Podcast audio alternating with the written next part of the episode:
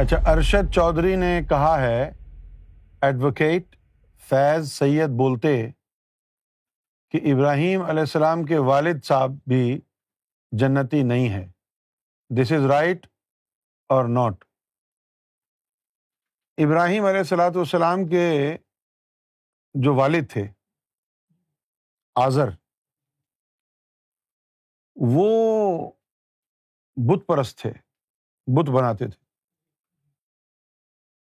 تو وہ محد نہیں تھے، توحید پرست نہیں تھے۔ میری گفتگو کو آپ سنیں، میں ایک ٹیکنیکل بات کر رہا ہوں۔ وہ بت پرست تھے، بت بناتے تھے۔ ان کا پیشہ کیا تھا؟ اسنام بنانا، اسنام گری۔ He was a statue maker وہ اسٹیچوز بناتے تھے۔ تو محد نہیں تھے۔ اور ابراہیم جب چھوٹے تھے، بچے تھے، تو وہ بچپن سے ہی محد تھے، توحید پرست تھے۔ تو ایک دن کیا ہوا کہ ان کے والد صاحب نے بہت سارے بت بنائے، کچے تھے ابھی۔ اور وہ بنا کر کے کہیں چلے گئے اور کہا، بیٹے کو کہ تم یہیں بیٹھے رہو، دیکھتے رہنا۔ تو والد صاحب ان کے چلے گئے۔ تو ابراہیم علیہ السلام نے ایک بت کو رہنے دیا، باقی سارے توڑ دیے۔ ایک بت رہنے دیا۔ جب وہ واپس آئے تو کہنے لگے، یہ کس نے کیا ہے؟ انہوں نے کہا اپنے خدا سے پوچھے نا۔ اس نے کہا، یہ تو بت ہیں، یہ بولتے تھوڑی ہیں۔ بھائی اگر بولتے نہیں ہیں تو پھر آپ ان کو پوچھتے کیوں ہیں؟ اس طرح کا مکالمہ ہوا۔ اب یہ دوسری بات ہے کہ وہ جنتی ہیں یا نہیں ہے اب سوال یہ پیدا ہوتا ہے کہ جنت میں جانے کا فیصلہ یا دوزخ میں جانے کا فیصلہ جب یوم محشر میں ہونا ہے، تو اس سے پہلے کون سرٹیفکیٹ کسی کو جنت اور دوزخ کا دے سکتا ہے؟ سوچنے کی بات ہے۔ ابھی فیصلہ تو ہوا ہی نہیں کسی کا کہ کون جنت میں جائے گا۔ ایسے ہی کہتے ہیں، کسی کو بھی اپنے والدین سے پیار ہو، بھائی سے پیار ہو اور وہ مر جائے۔ کہتے ہیں کہ جی سورگ واسی، بہشتی شوہر، میرے بہشتی شوہر یہ فرمایا کرتے تھے۔ یہ تو آپ کہہ رہے ہیں کہ یہ جنتی ہے، وہ جو دوسخی ہے۔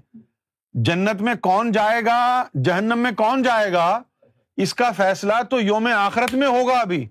ابھی کیسے کہہ سکتے ہو کہ بھائی یہ جنمی ہے، یہ جنتی ہے؟ ابھی تو یہ دیکھا جا سکتا ہے کہ یہ توحید پرست ہے اور یہ توحید پرست نہیں ہے۔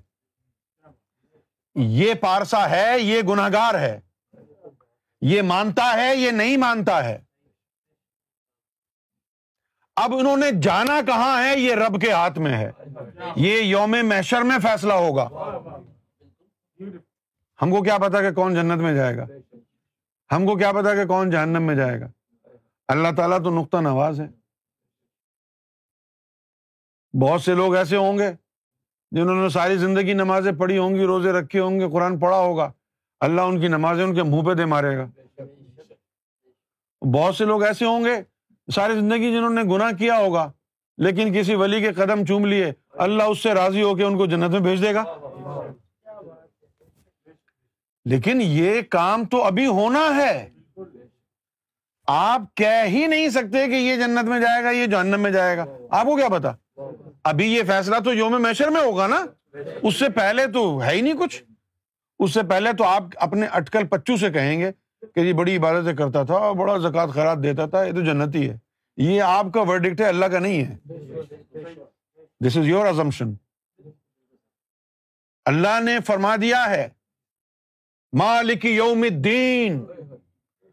یوم آخرت، یوم محشر کا سول آنر میں ہوں۔ تو اس کا مطلب کیا ہوا؟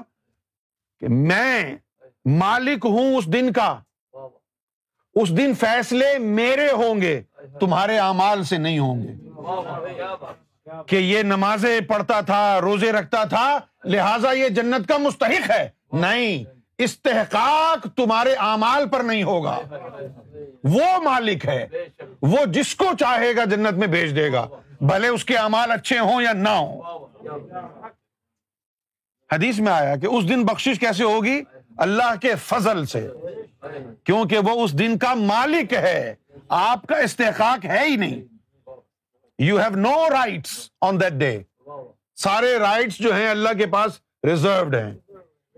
اللہ کی مرضی جس کو چاہے بھیج دے جنت میں جس کو چاہے نہ بھیجے۔ اب ہم یہی لڑ رہے ہیں۔ جس طرح یہ وہاں بھی دیوبندی کہتے ہیں کہ وہ جو یزید ہے وہ جنتی ہے۔ دیکھتے ہیں۔ TV, bringing light, love, and peace in.